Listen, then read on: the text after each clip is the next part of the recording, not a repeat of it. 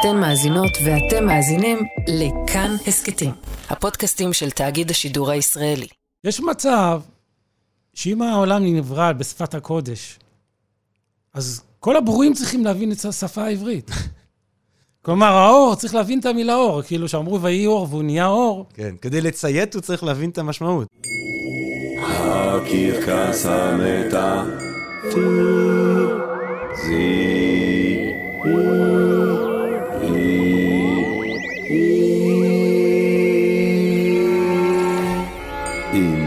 ג'רמי פוגל.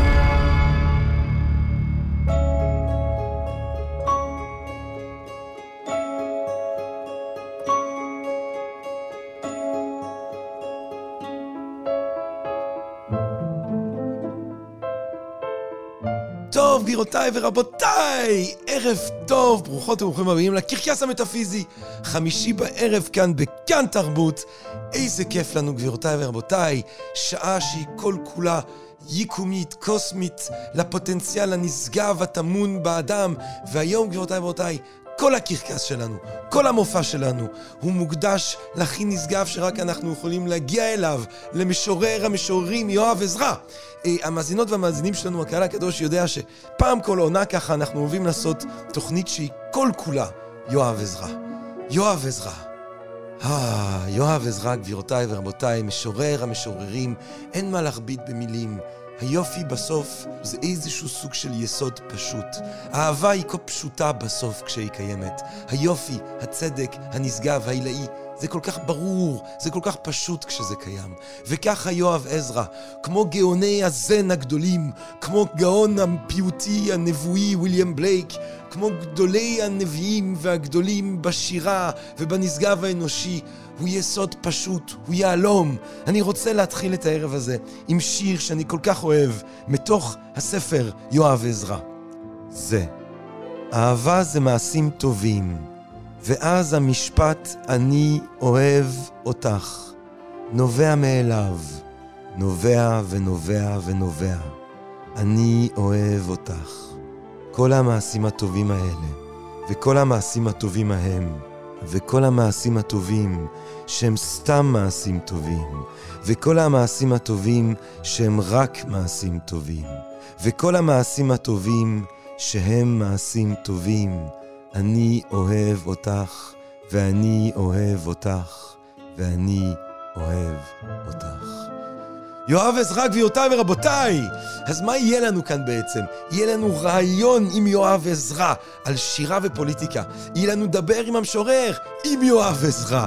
יהיה לנו במה פתוחה עם שירים של יואב עזרא. וכמובן שאנחנו נסיים הכי גבוה והכי נשגב, כמו שהתחלנו וכמו שהיינו באמצע, עם פסוקו של יום, שירתו הנשגבת של יואב עזרא, גבירותיי ורבותיי.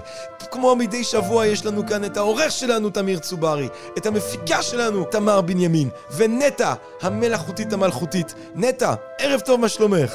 ערב צח, ערב זך. השלום יבוא עלינו בעזרת השם. מה את מוסיפה לנו, נטע? אז אנחנו כל חמישי בשעה עשר בערב, בכאן תרבות. בתדרים, 104.9, 105.1 ו-105.3 FM. רק נוסיף ונאמר שאת כל הכיף הזה אפשר לשמוע באפליקציה החביבה עליכם. טוב, אבל מעבר לזה אני רוצה שתקריאי לי שיר של יואב עזרא שאת אוהבת במיוחד. בבקשה, נטע. אמא שלי חכמה. אחות שלי גאונה. קרובת משפחה שלי גאונה. ידידת משפחה חכמה. חברה של חבר גאונה. אמא של השכנה חכמה. אמא שלו גאונה. בת דודה, יש לה סכר, גם של גאונה. אומרים בחורה לעקרויות, כל קרובות המשפחה שלה גאונות. אל תדאג טמבר, אל תדאג טמבר, אל תדאג, טמבר. תודה רבה לך. טוב, גבירותיי ורבותיי, ערב שהוא כל כולו נשגב, ערב שהוא כל כולו הכי עילאי, הכי גבוה, הכי יפה שרק יכול להיות שירתו של יואב עזרא, עם יואב עזרא. תוכנית לכבודו של יואב עזרא בעודו חי. הנה, הקרקס המטאפיזי, המופע שלנו מתחיל. בבקשה. גבירותיי ורבותיי, ברוכות וברוכים הבאים לקרקס המטאפיזי, תוכנית הלילה של הלילה הגדול מכולם, תוכנית הלילה של היקום. טוב, גבירותיי ורבותיי, הקרקס המטאפיזי. וכמו כל עונה, יש תוכנית שהיא קודש הקודשים של הקרקס המטאפיזי. יש תוכנית שהיא לב ליבה של הקרקס המטאפיזי, וזה תוכניתנו יואב עזרא. תוכנית שהיא כל כולה הכי נשגב, הכי קרוב לאלוהי, לעילאי, שאנחנו נזכה להגיע כאן, אנו בני אדם אנושיים אנושיים מדי. יואב יהובה עזרא, מורנו, משיחנו, משוררנו, משורר המשוררים, האיש שכדי להבין את השירה שלו צריך להתייחס אליה כאל ספירות קבליות, כאל עצם היש, כאל הקוסמוס, כאל הציפורה פינג מתוך צ'וואנסה, כאל משהו שהוא מיסטי, נשגב, אלמותי, על זמני. יואב עזרא, איזה כבוד אתה עושה לנו שאתה כאן איתנו שוב. ערב טוב. ערב טוב, כבוד גדול לי להיות איתך, אורח. תראה, יואב, אתה יודע שכשאתה מגיע אלינו כאן לקרקס המטאפיזי, אני קטונתי מלקבוע בעצמי איך אנחנו מתחילים את השיחה. וגם הפעם שאלתי אותך, יואב, מאיפה מתחילים? ואתה אמרת לי, מפוליטיקה. למה?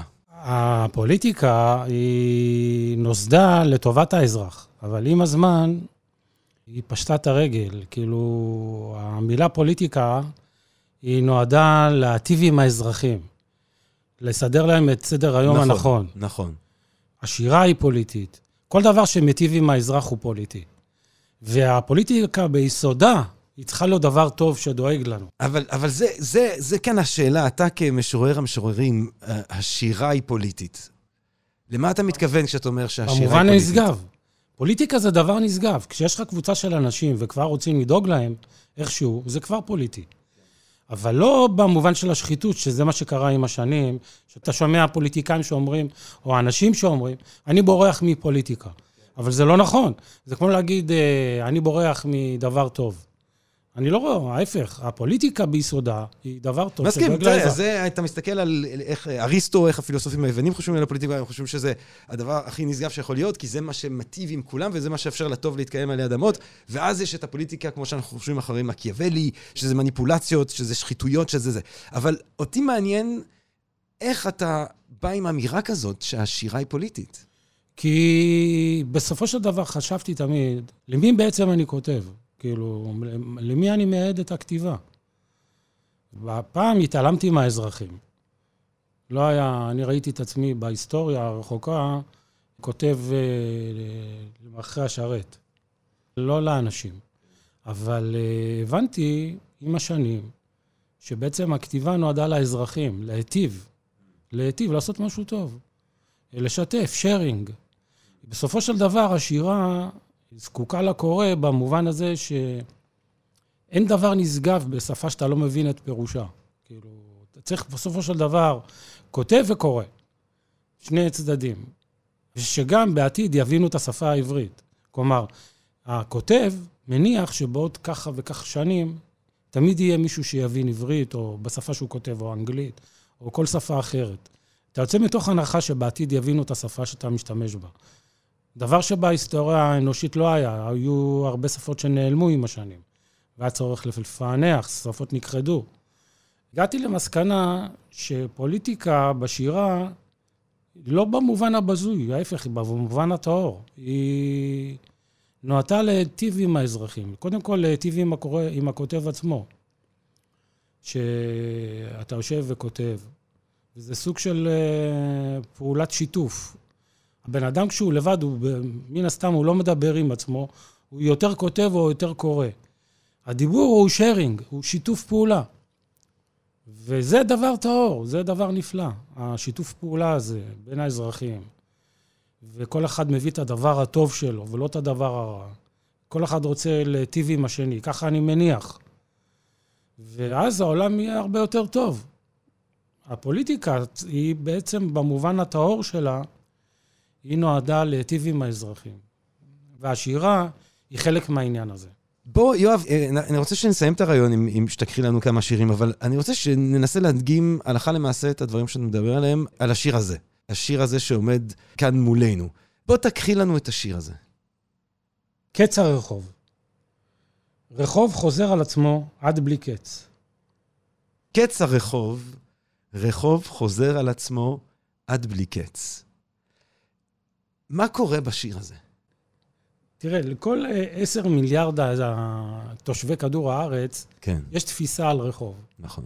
הרחוב, איפה שתשים את הבן אדם, רחוב לא יפתיע אותו. הרחוב, כמה שיהיה זר, הוא תמיד יהיה מוכר. הוא לא יראה לך שלא היית פה אף פעם. וזה החזרה העצמית של הרחוב. שהוא מיטיב איתך במובן הזה שהוא, הוא כמו שהוא מכפיל את עצמו פעם ועוד פעם ועוד פעם, והוא מרגיע אותך שאין שום דבר מפתיע לרעה, רק לטובה. כן. וזה הרחוב, זה אחת ההמצאות הגדולות של האדם שעשה, הוא מיטיב עם האזרח עוד פעם. זה גם פוליטי, רחוב זה פוליטי, יש לך... הרחוב שייך לכולם בעצם. כן. כל דבר שהוא התאגדות של כמה אנשים למען איזושהי מטרה משותפת הוא פוליטי, ורחוב, שייך לכולם, גם לכלב, כן, גם לכלב. לחתול. אני אגיד לך משהו, אה, יואב, אני כשאני הייתי ילד, באנטוורפן, והאימא שלי הייתה, כאילו, מרזיעה אותנו מהבית ספר, אז לפעמים היינו נכנסים לרחוב ולא היה חניה, ואז היא הייתה עושה סיבוב, ושוב נכנסת לרחוב. ואני חשבתי שזה לא אותו רחוב. כאילו, לא הבנתי. חשבתי זה אותו רחוב ולא אותו רחוב, כי פתאום יש חניה. זה היופי אתה ברחוב. מבין? שהרחוב הוא, הוא כן, עובר זמן, משתנה. וזה לא אותו רחוב, גם אם זה נראה אותו אותו רחוב. כן, כאילו. גם, זאת אומרת, אחרי, אם אני עכשיו נוהג בסלמה, אה, אז זה נראה שסלמה הוא אותו סלמה. אבל נגיד בעוד 300 שנה יהיה, יהיה לי ברור שזה לא אותו סלמה, אבל אם בעוד 300 שנה זה לא אותו סלמה, אז גם ב-30 שניות שאני הייתי בה זה לא אותו סלמה. פשוט השינוי הוא בקצב כזה שאני לא שם לב אליו. כן. כלומר, מאז המצאת הרחוב, גם אם תיקח את אלה שכבר לא איתנו, אבותינו, שהיו, היה להם רחובות, תשים אותם ברחוב והם ידעו להסתדר לדעתי. הרחוב המודרני לא יפתיע אותם במובן שהם לא יבינו מה קורה. הם יבינו שזה רחוב, כן. גם בלי להגיד להם. אבל מה עם האנושות שקדמה לרחוב? האנושות שלקתה וצ... זה צריך לבוא לק- בטענות לשפה, לשפה, לדיבור. הוציאו אותנו מהג'ונגל. הדיבור הוציא אותנו. זה הפך אותנו לקבוצה שיתופית, שאנחנו, התלות שלנו אחד בשני, בגלל השפה, נוצר תלות ממש רצינית. אתה לא יכול להסתדר לבד כבר. אתה גם, באמת, הרחוב מתפקד אצלך אה, תפקיד בולט ומרכזי. כן? אה, אתה, יש שיר... זה מכון המחקר. בדיוק, מכון המחקר. יש שיר שאתה מדבר על מכון... המחקר. למעשה, של הפרופסורים, יש, יש להם שבילים ב, בקמפוס. ולמשורר אין שביל. למשורר, שביל הרהורי המחשבות שלו, הם ברחוב. ומי נמצא ברחוב? כולם.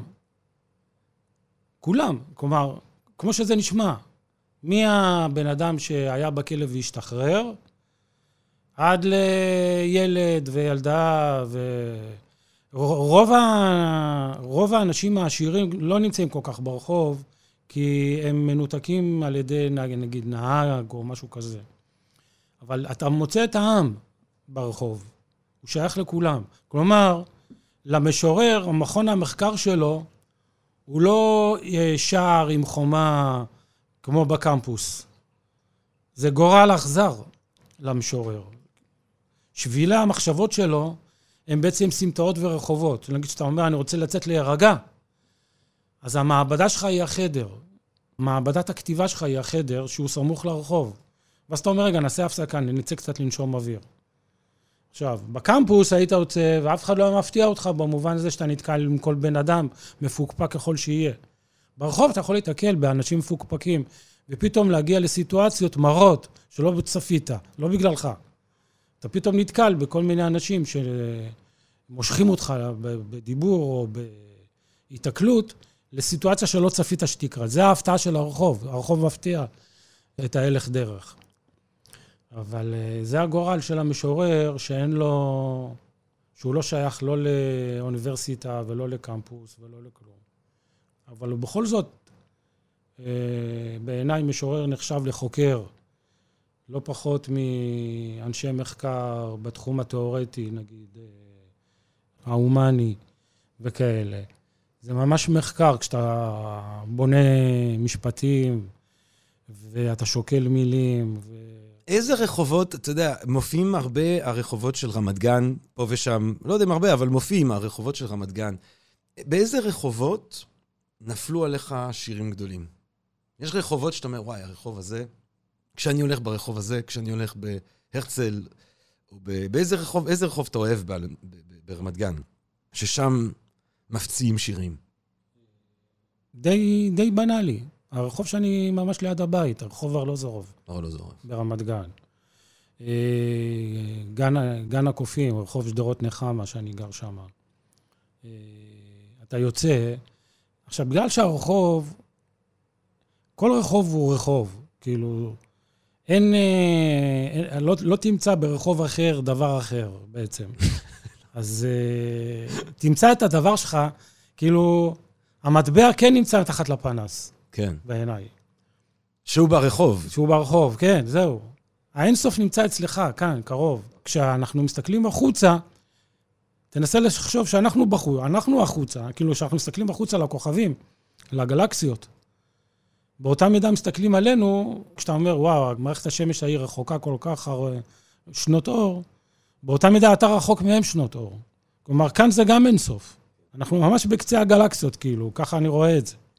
השירה הגדולה היא בעצם במקום שאתה כבר רגיל לחיות בו ולכתוב.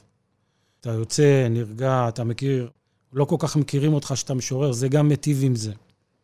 שאנשים לא מזהים אותך כמשורר, או סתם דוגמה, כחוקר, אז לא מציקים לך כל רגע. אתה כאחד העם מגיע. וזה דבר נהדר, זה דבר מופלא. כי אז אתה נכנס לטוב, לשיחות, אנשים חושפים בעיניך הרבה שירים טובים ומשפטים נו- נולדו אצלי מסתם שיחות עם אנשים. שאמרתי, וואו, הם אמרו דברים נכונים, אז אני ישר מתעד את זה.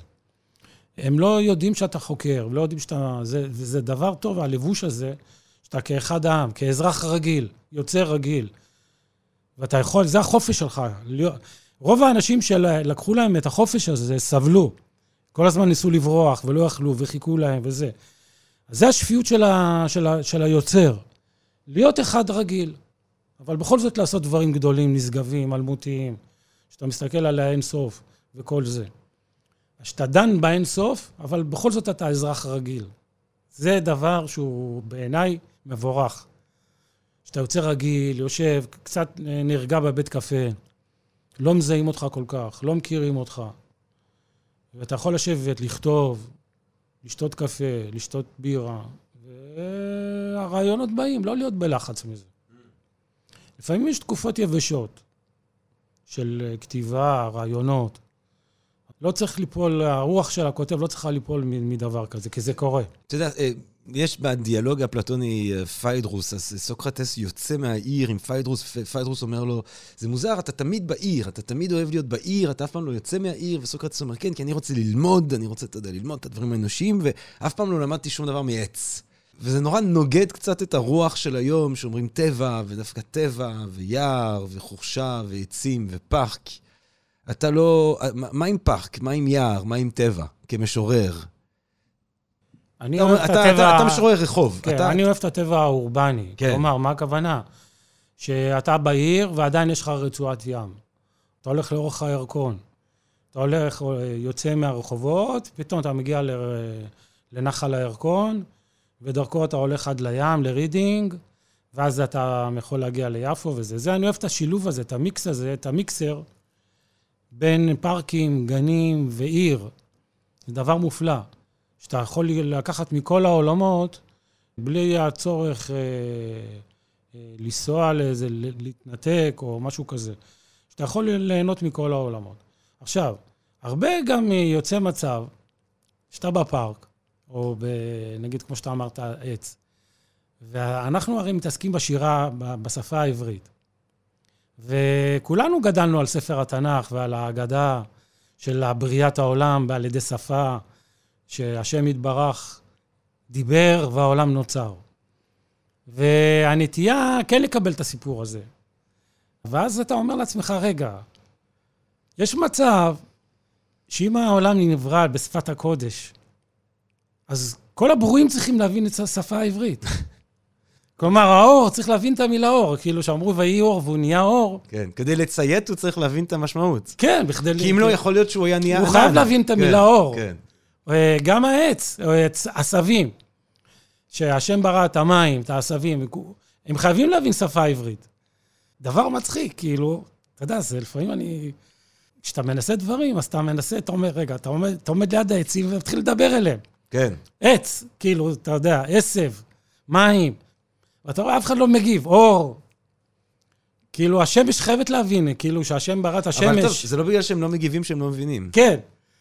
ואז אתה אומר, רגע, רגע, בואו נפסיק עם זה, שלא נשתגע. נלך יותר מדי רח, רחוק, כאילו, לנסות שהטבע ידבר איתי. אתה הופך את זה בעצם גם לשיר. אחר כך אתה לוקח את הרעיון הזה. שאתה אומר שאם השפה העברית היא שפת הקודש, ואז אתה מתחיל לדבר איתם, פתאום איזה חבר גם, אומר לך, רגע, רגע, תירגע, מה קרה לך? אתה מדבר עכשיו לעצים ולפרחים. אה, זה דבר, אה, אתה יודע, שאתה אומר, מה גבולות השפה? מה הגבולות של השפה העברית? אם היא שפת הקודש, אז הגבולות שלה אינסופיים. יש אחוז לא קטן באוכלוסייה של העם היהודי, שהיא כן חושבת שהשפה היא שפת קודש.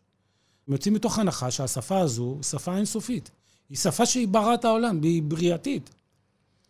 ופה השירה, באינסוף הזה, של שפת הקודש. כאילו, כל מי שמשתמש בשפה העברית מרגיש, בלי לדעת עוד שפות, הוא מרגיש שהוא בשפת קוד, הוא מרגיש באיזושהי הבדלה, באיזושהי קדושה. הוא מרגיש שהשפה העברית, יש בה איזה יופי מיסטי, יופי שהוא לא מפה, יופי חוצני כזה. אבל כל שפה היא חוצנית. כי השפה קיימת רק אצל האדם. כלומר, הקיום של השפה וכל זה, ושל הדיבור, היא נמצאת במחשבות שאין לך, אין לנו איך, אה, דרך לאמוד אותן. זה משהו חוצני, המחשבות והשפה והדיבור, משהו מבחוץ. זה דבר שהוא, כאילו, כשאתה אומר מה גבולות העולם, המחשבה היא מחוץ לעולם. כלומר, כמה שהעולם אינסופי, המחשבה יכולה להקיף את העולם. היא מחוצה לו. רק דרך המחשבה אנחנו מחוץ לעולם. כל העניין של האדם היה עד כמה הוא יכול לקבל את מגבלות הגוף. עד כמה אני מסכים למגבלות הגוף. בהיסטוריה האנושית לא קיבלנו את, את מגבלות הגוף. בגלל זה יצרנו את הכל. אני חושב שכל הטכנולוגיה זה התנגדות ב... למגבלות לגוף, הגוף. למגבלות הגוף, לשבריאות של הגוף. כי נגיד כן. אתה מסתכל על טבע, ובטבע, אתה יודע, טיגריס קטן שובר את הרגל שלו, זהו. זהו. האחים מסתכלים, האמא מסתכלת, עצובה וזה, וזה, וזה הזוי. כאילו, האקראיות הזאת היא בלתי נסבלת, היא לא יאה לנפש. הנפש מחפש את הנצח, הנצחי ההכרחי, והגוף שלנו, ו- ואני חושב שכל הטכנולוגיה זה התנגדות לאקראיות האכזרית הזאת של הטבע. כן, אתה צודק בזה. וגם, זה ההתנגדות של אבותינו למגבלות הגוף. כלומר, הגוף לא יכול להגיע גבוה, עשינו סולם. אה, הגוף לא יודע לעוף, אה, טסנו. כן, טסנו. או לא יודעים זה, אז עשינו, יצרנו את כל הדברים שעשינו מעלית, כי לא יכולנו לטפס יותר מדי. אז כל הדברים האלה, והשפה, זה השפה. השפה עזרה לנו לצאת ממגבלות הגוף. אתה יודע, אה, כשאתה אומר, אנחנו בלי לשים לב הופכים אנשים לעבדים. מה הכוונה? כשאתה אומר לבן אדם, וזה מיטיב איתנו, למה? כשאתה אומר, כשאתה נגיד אתה בא לבית של מישהו, סלח לי, תביא לי את הקפה בבקשה. אז כבר פה, זה, זה רובוטיקה, אתה יוצר לעצמך מערך רובוטי ביולוגי בין אנשים. תביא לי את הכיסא. אז אנשים מביאים לך. עכשיו, בלי לשים לב, נוצר כאן אה, מצב של שיתוף פעולה בין רובוטים ביולוגיים. כל אחד נותן לשני משהו ועוזר לו. זה השפה, שהיא עזרה לנו לצאת ממגבלות הגוף. ואנחנו עדיין במלחמה. שזה כאילו, אנחנו בציפייה לפתרון המוות. כן. זה העלבון האולטימטיבי. כן, שהמוות מנצח אותנו. אני, יואב, אני רוצה שנייה לחזור לרחוב, אה, כי אני גם יודע, אני מכיר שירים שלך שיש בהם מעין הדרכות על איך להתנהל ברחוב. אה, כמו למשל שיר שאומר לא ללכת סתם ברחוב, שלא יחשבו שאתה תמוה. איך אתה חושב על התנהלות של האדם הראוי ברחוב? מה, איך, איך על אדם לנהוג ברחוב? תראה, בזמן האחרון יצא לי לקרוא הרבה פסוע ולראות אותו. כן. עכשיו, תביא, אנחנו צריכים להבין שבתקופתו הצילום, זה היה דבר שהוא לא... לא היה פפרצי אז. כן. והוא צילם אה, סט של תמונות, כשאתה עושה פסוע ואתה עושה תמונות, אז אתה רואה סט של תמונות שרואים אותו הולך ברחוב. הולך ברחוב, כן. אבל זה מבוים, זה לא פפרצי, לא תפסו אותו. כן. למה? כי אז, בשנות ה-20 וה-30 שהוא צילם את עצמו, הוא היה צריך להביא מישהו עם כל המתקן ולזה. ואז הסתכלתי הרבה פעמים על התמונות שהוא הולך. אני אומר, רגע, לאן הוא עלה? מאיפה הוא יצא ולאן הוא הולך? אבל הוא הולך ברצינות. כן, מאוד. ברצינות, תהומית. ככה צריך ללכת. למרות שהוא הלך משום מקום לשום מקום. הוא, הוא הלך, הוא אמר לו, תצלם אותי הולך ברחוב. אבל לאן? מאיפה הוא הלך? מאיפה הוא יצא? לאן הוא הולך? כאילו, התמונות של פסואה הן הכי ביזריות שאני מכיר במובן של סצנת רחוב. זה מבוים. הוא ביים את עצמו, הולך ברצינות. כמו איש משרד, כמו זה. וככה צריך ללכת המשורר.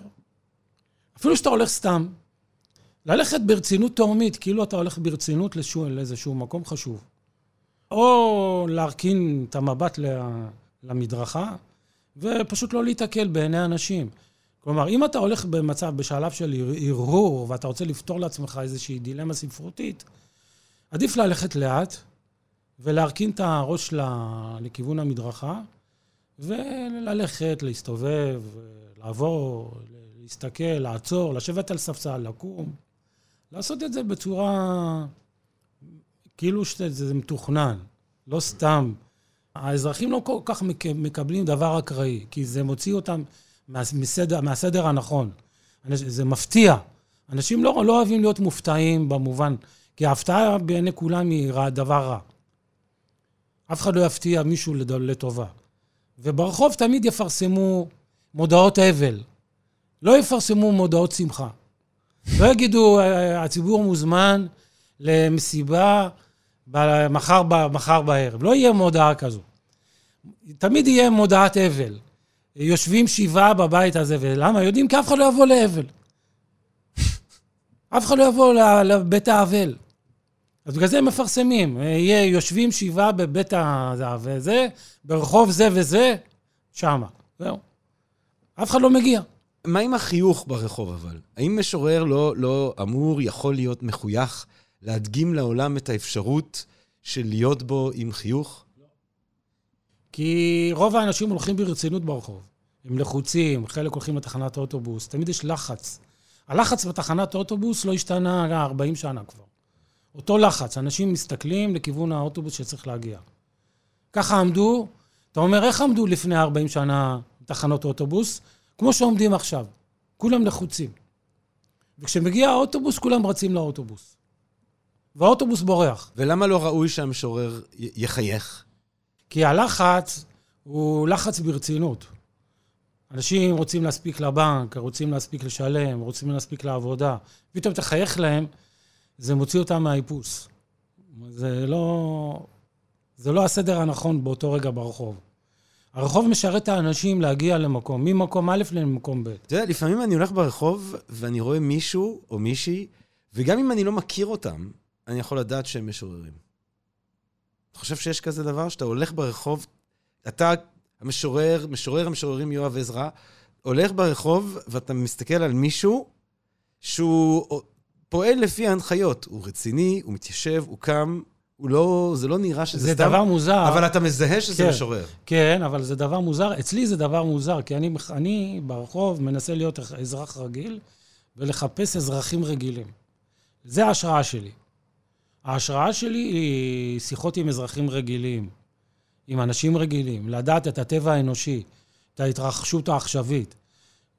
אני לא צריך להיות בתוכנית אה, אקטואליה בכדי להבין מה קורה אצל האזרח, כי אם אני מדבר בצורה טהורה עם אזרחים ברחוב, אז אני כבר יודע מה קורה באותו זמן, מה המצב הפוליטי באותו זמן, מה, איך האנשים מרגישים, מה מצב רוח, מה מצב הרוח של המדינה.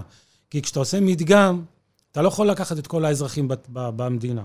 אבל אם אתה עושה את זה בצורה נטולת אה, הפרעות, אתה יכול להבין את המצב רוח של האזרחים, על ידי שיחה פשוטה עם אזרח. המשורר הוא גם אזרח? קודם כל אזרח, בטח. אתה יודע שאפלטון רצה להוציא את המשוררים מה, מהמדינה. אבל הוא אמר, בסוף הפרק הוא אומר, אה, אפשר לשכנע אותי אחרת. אבל הוא חושב שעדיף להוציא אותם. יש משהו בזה. המשוררים מזיזים את הסדר הנכון של, האזרח, של התושבים. ואני יכול להבין את אפלטון, כי הוא אמר, אני לא רוצה את האנשים האלה שיזיזו את הסדר ב, בעיר, במדינה. אז המדינה הייתה עיר. כן, עיר מדינה. כן, עיר מדינה. אבל לאן, לאן היית שולח את כל המשוררים מישראל? תראה, גם אם תהרוג את כל המשוררים בזמן נתון, תמיד יהיו משוררים. זה לא... הם ייוולדו. כל עוד, כל עוד, כן, כל עוד... אה, זה לא שבלונה שאתה יכול של, לשעתק, משורר. זה בא, זה פתאום. משורר נולד, הוא פתאום נולד, הוא גם הוא לא יודע שהוא משורר. המשורר שנולד, הוא לא יודע שהוא משורר. אבל הוא פתאום נהיה משורר. וזה תופס אותו. וזהו, ואי אפשר לצאת מזה. כמו תמנון. מה זאת אומרת? למה כמו תמנון? זה תופס אותך, ההוויה כן. השירית. כן. שאתה מתעסק בעל מוות, ובשירה הנשגבת, ואתה פתאום נכנס למשוררים נשגבים מהעבר, ואתה נחשף לקבוצות אה, שיריות, לקבוצות ספרותיות, לכתבי עת, ואתה כן רוצה להתחבר עם אנשים. אז זה תופס אותך, זה כמו מלכודת. זה... כי, כי החיים חולפים, החיים חולפים, גם אם לא תכתוב, הם, יחפ... הם יחלפו. אז עדיף שיחלפו בכתיבה, כאילו... ההתעסקות בשירה היא לאו דווקא התעסקות בכתיב וכתב. היא התעסקות ברעיונות נשגבים. כלומר, שאתה חושב על משהו, או על סצנה, או על uh, מצב נפשי, או מצב תודעתי, אז uh, הכתיבה היא השלב הסופי של החשיבה הזו.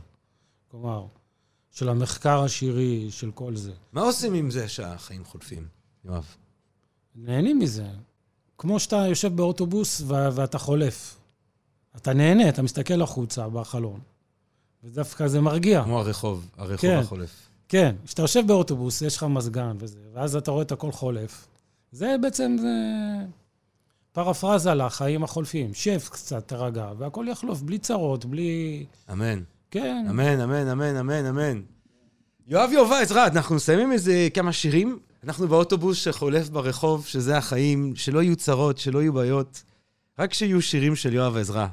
פה בערימה היפה, מאזינות ומאזינים של הקרקס המטאפיזי שלא יודעים, יואב עזרא הקליט בעצם את השירים ממכונת כתיבה. הערימות שירים נכנסים למעטפות לבנות גדולות, המעטפות הלבנות הגדולות נכנסות למזוודות. החדר של יואב עזרא הוא מלא במזוודות. הגיע אלינו כאן היום עם חתיכת מעטפה. בוא תקחי לנו איזה שיר אחד או שתיים או שלוש, או אינסוף. ביזארי. הכתיבה יכולה לגרום לך להיות תקוע במקום אחד, ולחשוב שאתה בכל המקומות. העיגול. עיגול ירחי נגרר מאחוריי, קשב מארץ רפאים. יואב עזרא. בבקשה. אגדה קדושה. אם עברית שפת הקודש, אזי הברואים אמורים להבין עברית. האור אמור להבין את המילה אור. המים אמורים להבין את המילה מים. העשבים, הצמחים, העצים, המאור הגדול, המאור הקטן. כי עברית היא השפה של הבריאה. אבל, ואבל, ואבל, ואבל, אני מדבר עברית, ודבר לא מבין אותי. להוציא החבר שלי שאומר, תגיד, השתגעת? והאגדה, כן, השתגעתי, אבל ממש, קודש, קודש, קודש. עברית היא השפה של הקודש. וואו! רוממת את רוחי, היטבת איתי כאזרח. אני לא יודע, אני... אזרח- מעמד האזרחי שלי מורכב, אבל אני אזרח של היקום. כן. אני אה, קוסמופוליט, ורוממת את רוח האזרחים. זה נכון, אנחנו רוממת אזרחים, את רוח של האזרחות והאזרחים. אנחנו אזרחים בכדור הארץ, לגמרי. שהחצר שלנו היא החלל החיצון. לגמרי. ורוממת את כל מי שבחצר הזאת, וכל מי שבבית, וכל מי שבדלת, וכל מי שבחדר שינה, ובסלון, תודה. ובשירותים, ובמטבח. ג'רמי, תודה שאתה בכדור הארץ. תודה לך שאתה בכדור הארץ, יואב. תודה. גבירותיי ורבותיי, המשורר הלאומי, הבינלאומי, הקוסמי, היקומי של הקרקס המטאפיזי, יואב עזרא! תודה רבה, לילה טוב! דבר עם המשורר, דבר עם המשוררת, דבר עם המשורר, דבר עם המשוררת. טוב, גבירותיי ורבותיי, דבר עם המשורר, יואב יובה עזרא! יואב יובה עזרא! המשורר! המשורר! המשורר! יואב עזרא, אנחנו מתחילים עם שיר. ברשותך. סגולים בוהקים. ציוץ הציפורים יוצר ציפורים. והאוויר נמלא ציפורים. ציפורים אל שמיים מצויצים, כחולים, שקוף זהובים. ריבות ציוץ ציפורים אל שמיים מופתיים. יוצרים ציוץ ציפורים, ציפורים, ציפורים, זיו רום, שמי תכולים, וירוקים בזהב צבבים. על פני הארץ ציוץ הציפורים, אכן יוצר ציפורים. וכבר מלאה הארץ ציפורים, אל שמיים ייקחו אנשים מידד, יחוגו מחול, סביב סביב, אנשים וציפורים. יואב עזרא, גבירותיי ורבותיי! יואב יואב עזרא! ערב טוב, יואב עזרא. היי, אהלן. אתה המשורר שסוגר כל תוכנית של הקרקס המטאפיזי. אתה מלווה את המסע שלנו כאן עם השירה הנפלאה, הנשגבת שלך, יואב עזרא. יואב עזרא, מהי שירה? Uh, תראה, המעט שאני הבנתי זה שאנחנו לא יודעים מה זה שירה, אבל בכל זאת אנחנו עושים שירה. כלומר, זה דבר שהוא uh, תת-הכרתי, לא ניתן להסבר. בעיניי, אי אפשר לכמת את השירה בתיאור פורמלי. כלומר, אה, שירה, ברגע ההתאהבות שלה, היא הבזק אה, שממי, פלאי, שאתה הופך אותו לגשמי. וברגע שזה מתגשם, אז אתה תשוש. זה תשישות כזאת, אה, היא מעבר לשכל. ותראה, האלף-בית של שירה זה קודם כל צריך שיהיה דיבור. וזה יהיה אבסורד לתאר דיבור כאוסף של הפרשי לחצים. עכשיו, אבל יש משהו נשגב בדיבור שהוא מעבר לעניין הפורמלי הפיזיקלי. שאתה אומר, זה גל, סופר פוזיציה של לחצים, וזהו זה. עכשיו, זה לא ככה, כי מצד אחד, יש את העניין של הקמעות. כן. את המאגיה. נכון. ומה איתו? זה גם, זה שירה. נכון. זה גם דיבור. דיבור, כן. השירה, כנראה שגבולות השירה הם אינסופיים. השירה יכולה להכיל הכל. כלומר, כל מה שמשורר או קורא יאמר על שירה, נכון. מה הכוונה? כי הגבולות שלה אינסופיים. גבול השירה הוא כגבול היקום.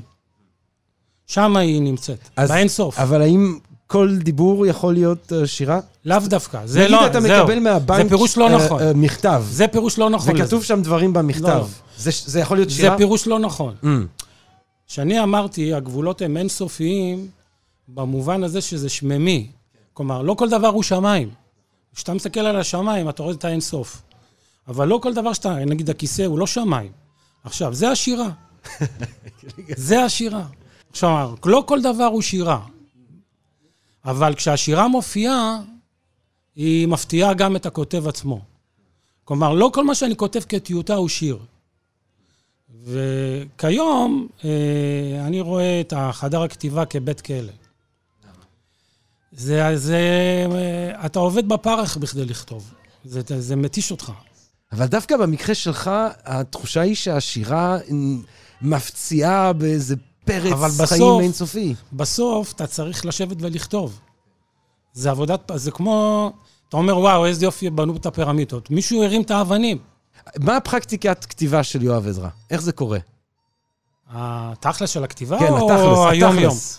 היום-יום אני, אני לא כותב ביום-יום כמעט, אלא רק אה, בונה טיוטות.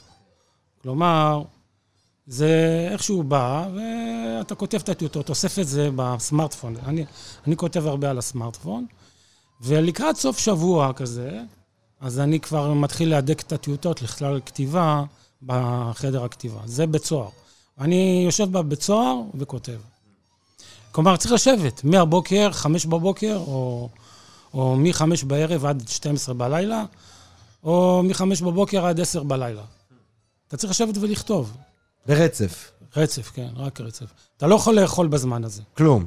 אה, אני שותה בירה בעיקר ומים. כלומר, אם אני אוכל, אז זה כבר מפיל אותי, אין לי כבר כוח גם לכתוב וגם לעכל. חופן בוטנים, אבל אני הבנתי. כן, גם, פיצוחים, פיצוחים פיצוחי אפשר. ידה. לחם, אני אוכל הרבה לחם. לחם, זה, זה טוב לי לחם. בירה, מים ולחם. ולחם. כן, זה טוב. אבל כשאתה מפסיק את הכתיבה, אתה אוכל רגיל. כן. כלומר, כשאני לא בסוף כותב... היום. כן. ב- ביום-יום אני לא משורר. כן. ביום-יום אני לא משורר. אני בן אדם רגיל לכל ה... אני לא משורר. אני, ביום-יום אני בן אדם רגיל. זהו. למה אנחנו צריכים שירה כל כך? למה יש לה משקל כל כך זה- משמעותי זה לא בחיים ברור. שלנו? זה לא ברור. זה לא ברור, אתה לא אומר? ברור. לא ברור הדבר הזה. ואני... עד היום אני לא מבין את עצמי גם בעניין הזה. זאת אומרת, שחיים שלמים אתה מעביר אותם על דבר שאתה לא יכול לכמת אותו בכלום. מה שכרמלי אמר, זה לא מתוקצב. כלומר, אתה מתעסק במדע שהוא הכי לא מתוקצב. וגם השירה, יש לה את המשקל הפלאי, השממי, שזה לא חומר, אבל אתה מרגיש שזה משהו. וזה העניין, שאתה יכול להעביר את כל החיים שלך בעניין הזה. היית לפעמים רוצה לא להיות בן אדם שכותב שירה? כן? למה? בטח. למה היית- היית מעדיף לא להיות משורר? אה, תראה, זה כמו שאמרו פעם על מישהו, אם הוא היה מעדיף למות. אז הוא אומר, כן, אם הייתי נשאר בהכרה, ואז הייתי יכול לחזור ולכתוב מה ראיתי. עכשיו, אני הייתי מוכן, לתקופה מסוימת אולי, לא להיות בהוויה של הכתיבה, כאילו כמשורר או משהו כזה, אבל עם היכולת לבחור אם אני כן ארצה לכתוב, ולא שאני אהיה משותק בעניין הזה, שזהו זה, אני לא יכול יותר לכתוב. אני כן ארצה את חופש הבחירה. אם זה יהיה בחירה מ- מרצון. אני מרגיש שכעת אני כותב מאונס. כאילו, לא היה לי בחירה חופשית בכתיבה. נאנסתי לכתוב, מגיל קטן, כאילו, וזה ממשיך גם היום. כלומר, לפעמים אה, משורר, כבר אין לו חברים כל כך הרבה, אין לו חיי חברה, והוא פתאום יש לו, נגיד, אה, חופשה. תשמע, בן אדם תקוע, מה, הולך ב- בבית, יורד למטה, יוצא, עולה. אתה בסוף עוד פעם כותב. כלומר, אתה לא יכול לברוח מזה. אתה יורד, כמה אתה יכול לרדת למטה? כלומר, אתה יורד למטה, עולה למעלה. עולה למעלה, יורד למטה. אני לא אשכח שהייתי קטן, היינו פעם הולכים לרופא. הרופא היה, היה לו שטיח. אז היה פס של שטיח של ההליכה של, של הרופא בסלון. הוא היה תמיד הולך באותו כיוון. אז אה, אני לא אשכח את זה, אבא שלי, הוא לא זוכר מי, אמא שלי. שאלו אותו, תגיד, מה זה הפס הזה של השטיח ככה? למה זה ככה? אז הוא אומר, אני הולך, באמצע היום אין לי מה לעשות, אז אני הולך מהחלון לדלת, מהדלת לחלון. אז אומרים לו, תחליף את השטיח. הוא אומר, לא, אני כבר מחליף, החלפתי כבר הרבה שטיחים. אז עכשיו אני גם מוצא את עצמי לפעמים, הולך מהסלון לזה, מהדלת לסלון. ואז אתה נאנס לכתוב. כלומר, מה הכוונה? אני מתאר את זה, אתה כמו בספירלה כזה, לחוד. החיים הרגילים של האנשים הם גם תקועים. זה לא שאם אני אחדל לכתוב, אז יחכה לי איזה משהו נשגב אחר. כלומר, אם לא נכתוב, אנחנו נרד ונהיה בעולם בעלי החיים. כלומר, תחשוב, הבן אדם לא מדבר, לא כותב, לא זה, לא זה, לא זה, לא זה, ובסוף הוא נהיה בעל חיים רגיל. השירה הוציאה אותה, את אבותינו מהמערה. כלומר, ככה אני רואה, ועד היום. כן. היא מוציאה אותנו החוצה, השירה. בלי שירה אנחנו חוזרים למערות. למערות, כן, מהר. כן, בריצה. ממש ככה. דוהרים חזרה למערות. כן, אם לא היינו מדברים, ולא היה את התיעוד הזה בספרים, אז אנחנו כבר אה, מזמן היינו חוזרים למערות. יואב, כשאתה מתיישב לכתוב שיר, אתה יושב, אתה כותב שיר, איך אתה יודע כשהשיר נגמר? בוא אני אדגים לך, יש לי כאן טיוטות שלא עוד לא הספקתי לכתוב. אה, מעניין. כן. אני אה, אוסף את הטיוטות בנוטס, ב- בסמארטפון. כן. ו... אני אראה לך אחד אחרון שכאילו... בוא, בוא, תראה. אני, הוא לא ערוך, לא כלום. גם אין לי כותר, אני בדרך כלל לא אוהב לתת כותרות לשיר בכדי... לפ... הכותרת מעניקה איזשהו פירוש לשיר, כאילו, כמו בטריה, פלוס ומינוס. פה עוד לא נתתי כותרת. היכן אברהם אבי, כיום? אני יודע כי אברהם אבי עזב לפני הרבה שנים את הרחוב, והלך. וכעת נשאלת השאלה לאן. האגדה על אברהם אבי. זה, זה שיר, זה שיר שהוא, הוא, הוא מה, הוא מתבשל עוד? כי הוא, זה כן. מרגיש מושלם, זה מרגיש מושלם. או אני אתן לך משפט. מלכות של עץ הברוש, ירוקת צהבהבים. זה- ככה, עכשיו, אני מדגים כאן את העניין של אוסף טיוטות. כלומר, זה טיוטה. כן. זה לא שירה עדיין בעיניי. אבל כשבאה טיוטה שאני חושב שיש לזה אפשרות למשהו כזה, אז אני כותב את זה בנוטס. אני כותב את זה בטיוטות, בסמארטפון. זה עזר לי מאוד, הסמארטפון. הסמארטפון החזיר לי את השפיות שאני יכול לכתוב בכל רגע, כאילו חושבים שאני כותב אס.אם.אס, כן. או וואטסאפ, או משהו כזה. לא חושדים בך. לא חושדים שאתה משורר. איך, איך תפקדה השירה בחיים שלך? מה הם המשוררות, המשוררים הראשונים שככה הפציעו לתודעה של יואב? רחל? המשוררת. רחל המשוררת. אה, עם- עם- יש לה שיר שהוא נשגב על, על ילדים, ואילו ילדים, כאילו, רחל המשוררת היא משוררת שכל הילדים נחשפו אליה, כי בזמנו היו קלפים כאלה של שירה שלה.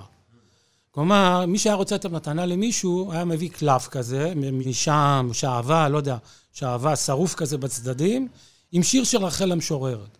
והיה לה שיר, אה, ולו ילדים אה, ורודי, ולו ילדים, ברוך משכחנו, הכת החיים, אה, חיוכם לותם ועוצרם, לא, לא זוכר, משהו כזה. היא תפסה אותי מהרגע הראשון, רחל. עם ה... היא קולחת וגם חרוזים, היא לא תקועה בחרוזים. אתה יכול לקרוא את השירה שלה בלי, בלי להיעצר בחרוז, כאילו, כי המשפטים שלה קולחים. אז רחל המשוררת, אחר כך אבידן, נתקלתי בספר שלו. אבידן הוא גם היה משורר שנותנים את הספר השירים שלו לבחורות וכאלה, שאתה אוהב מישהי ביום הולדת וכאלה. אז יום אחד נתקלתי בספר שלו, שקרוב משפחה נתן את הס- את הספר לחברה, והחברה כבר הלכה. אז לקחתי, קראתי את הספר, היה נחמד, משהו בשביל מישהו. קצת שמלץ להגיד, קהלת וכל, אתה יודע, הדברים שכולם כולם גדלים על זה. משלי, שיר השירים. יואב יואב עזרא, שני טיפים. למשורר, משוררת, צעירה, צעיר, רוצים לכתוב, רוצים להיכנס לבית סוהר הנשגב הזה שבו אתה יושב, עם הבירה, המים, הלחם והבוטנים. להבין שאתה מעל היצירה שלך. היוצר הוא מעל היצירה. אתה יוצר יצירה, אתה לא יוצר תובנות uh, שישפיעו עליך. כלומר, אני רואה את התפקיד של המשורר כמו תפקיד של uh, במאי. Uh, במאי שעושה סרטים על רצח הוא לא רוצח. אני, שאני, אם אני אכתוב שיר רומנטי, זה לא יחייב אותי שאני, יגידו שאני מאוהב או אהבתי. אני רוצה שככה יפרשו את העניין. אתה מחוץ ליצירה שלך, אתה מעל, אתה מעליה. התובנ... לפעמים התובנות האומנותיות מכניעות את המשורר, כי זה יותר מדי אישי. להבדיל מתחומי אומנות אחרים, השירה אישית כזאת, היא, היא ישר, אתה, הכותב מזדהה עם מה שהוא כותב, וזה הטעות. לא להזדהות עם מה שאתה כותב. אתה מעל מה שאתה כותב, זה אחד. לא לאבד את החיים. החיים, הרי אם לא נהיה פה, אף אחד לא יכתוב את השירה שלנו במקומנו. אתה צריך להבין שקיבלת גוף מתנה ולדאוג לו, ולחיות כמה, המשוואה לחיות כמה שיותר ולהיות בריא. להיות בריא ולחיות כמה שיותר. זאת אומרת, אתה אומר, א', אתה כיוצר מעל, מעל. היצירה, מעל, מעל התובנות גם. ב', לחיות כמה שיותר. כן. שלא יתקילו אותך, שיגידו, תראה, אתה כתבת בשיר ככה וככה, למה אתה עושה ככה וככה? אתה אומר, אני כתבתי כי אני יוצר. אני כמו, אני כמו בטהובן, אני לא מוזיקה, אני כותב מוזיקה. Hmm. כמו באך, אתה לא המוזיקה. כן. אה, זה העניין, זה... ולא לפספס את החיים. יואב עזרא, אה, לא לפספס את החיים. לא, לא לפספס. שזה אומר, את החוויות, את הספרים, את האומנות של האחרים, להתרשם, לצאת. אה, החיים יפים, אוכל, לאכול. יכול, לא רק להיות בצום. חס וחס. יואב עזרא, אל תעזוב אותנו בלי שיר שני. חצר. הגבעולים בחצר אינם זוכים לתיאור מופתי. יואב עזרא, גבירותיי ורבותיי, דבר עם המשורר, המשורר, יואב עזרא.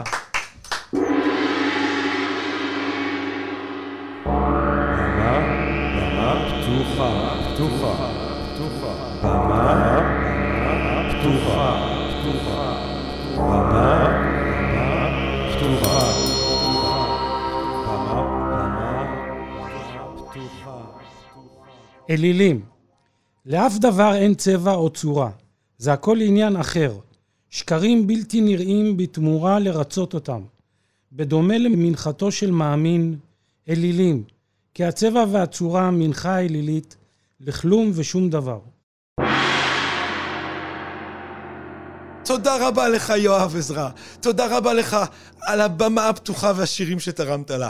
תודה רבה לך על הרעיון, יואב עזרא. דבר עם המשורר יואב עזרא. תודה רבה לך על הרעיון על שירה ופוליטיקה, יואב עזרא. ובעיקר יואב עזרא, תודה רבה לך על השירה. שירה, גבירותיי ורבותיי, שכמו שאני מקווה שהולך ומתברר, צריך להתייחס אליה כמו שמתייחסים בקבלה לעץ החיים, בלשון של כתר, בינה, חוכמה, דעת, דין, חסד, יופי, הוד, נצח, יסוד. אי אפשר להתייחס לשירה של יואב עזרא כאל עוד דבר שקיים בעולם. לא מדובר על עוד דבר שקיים בעולם. זהו דבר שהוא נשגב מהעולם שמתקיים בתוכו, כמו כל שאר הדברים שקיימים בעולם, רק שהשירה של יואב עזרא מלמד אותנו ככה לראות את הדברים, כאל דברים נשגבים מהעולם שמתקיימים בתוכו. אני רוצה לסיים את הערב הזה, גבירותיי ורבותיי, עם עוד שיר של יואב עזרא. גאון. על הצלב יש מקום לצלוב אחד, אבל גאון מעניק לקהל את האשליה שהכל קל, חיוך מכאב, נמוג, אל שמש בזהב. כל הייסורים, כל הכאבים, גם אתה יכול. יואב עזרא, גבירותיי ורבותיי. אה, אנחנו מתחילים לסיים כאן את הקרקס המטאפיזי, קרקס מטאפיזי שהוא כל כולו יואב עזרא. נטע, מה את אומרת? אני אומרת שכיף לי פה ולא אכפת לי. בא לכם גם כיף. כנסו לשמוע את כל הפרקים באפליקציות השונות. טוב, אבל אנחנו לא נסיים בלי שתתני לנו עוד שיר של יואב עזרא. יאללה, נטע, תבחרי לנו עוד שיר של יואב עזרא, בבקשה. די, בסוף אנשים ימותו. די, בסוף אנשים ימותו. די, בסוף אנשים ימותו. די, בסוף אנשים ימותו. די. די. די. די. די. בסוף אנשים ימותו. בסוף אנשים ימותו. בסוף אנשים ימותו. Yes. טוב, אז אם כך, גם אני, גם אני, גם אני נותן עוד שיר של יואב עזרא. האחות מישל. אחיות, אחים, חברים, חברות. נשים, גברים, ילדים, ילדות. אי אפשר לעמוד ככה סתם בתחנה של הרכבת ולחכות שהיא תגיע שאפילו שומעים רעש. כמו אחות מישל עומדת להגיע לנופף מבעד חלון רכבת לפזר נשיקות. אחות שלי, אח שלי, אחות שלי, אח שלי, אי אפשר לעמוד ככה סתם בתחנה ולחכות לאחות מישל. אחות מישל, אחות מישל, אחות מישל. יואב עזרא, גבירותיי ורבותיי! טוב, תודה רבה לכם, מקווה שנהנתם מהפרק הזה כמו שאנחנו נהנינו ממנו. תודה רבה לך, נטע המלכותית המלאכותית. תודה רבה לך, תמיר צוברי, העורך האהוב שלנו. תודה רבה לך, תמר בנימין, המפיקה שלנו. ובעיקר תודה רבה לך, יואב יואב עזרא, ואנחנו מסיימים כרגיל, כמו שהתחלנו, כמו שהמשכנו, עם מתחיל נשגב שרק אפשר להגיע אליו, גבירותיי ורבותיי, שירתו האלוהית של יואב יואב עזרא. על שלושה דברים העולם עומד.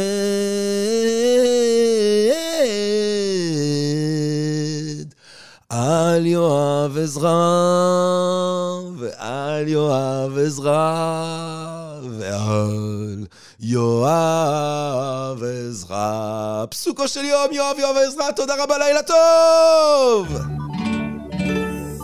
פסוקו של יום המשורר יואב עזרא איש עצל, קצל קנטות נהלוכותי, ימי קיץ דמדומים, עץ הישארות לאשליה, צורך בחיים ברורים ונוחים, שיהיה נהדר לחיות. דרך נעשית יפה יותר ויותר, פעולה אנושית שהשמש בה מדייקת כל פעם מחדש, רחבי עולם לתהילה.